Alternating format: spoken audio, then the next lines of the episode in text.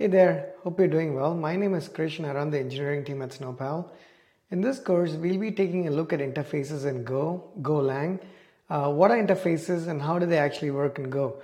Now, there are some similarities between interfaces and the concept of interfaces, uh, as you would know from uh, other languages, but there are also some differences, right? Um, so, what we'll do here is take a simple example. It's going to be a, a manufactured example and we'll write some code, do some live coding and get a sense of how interfaces work in Go. So by the end of this course, the idea is you understand what they are, when they could be of use, and what type of problems uh, you want to address by leveraging this construct. So if that's something of interest, definitely do check out this course. Thank you.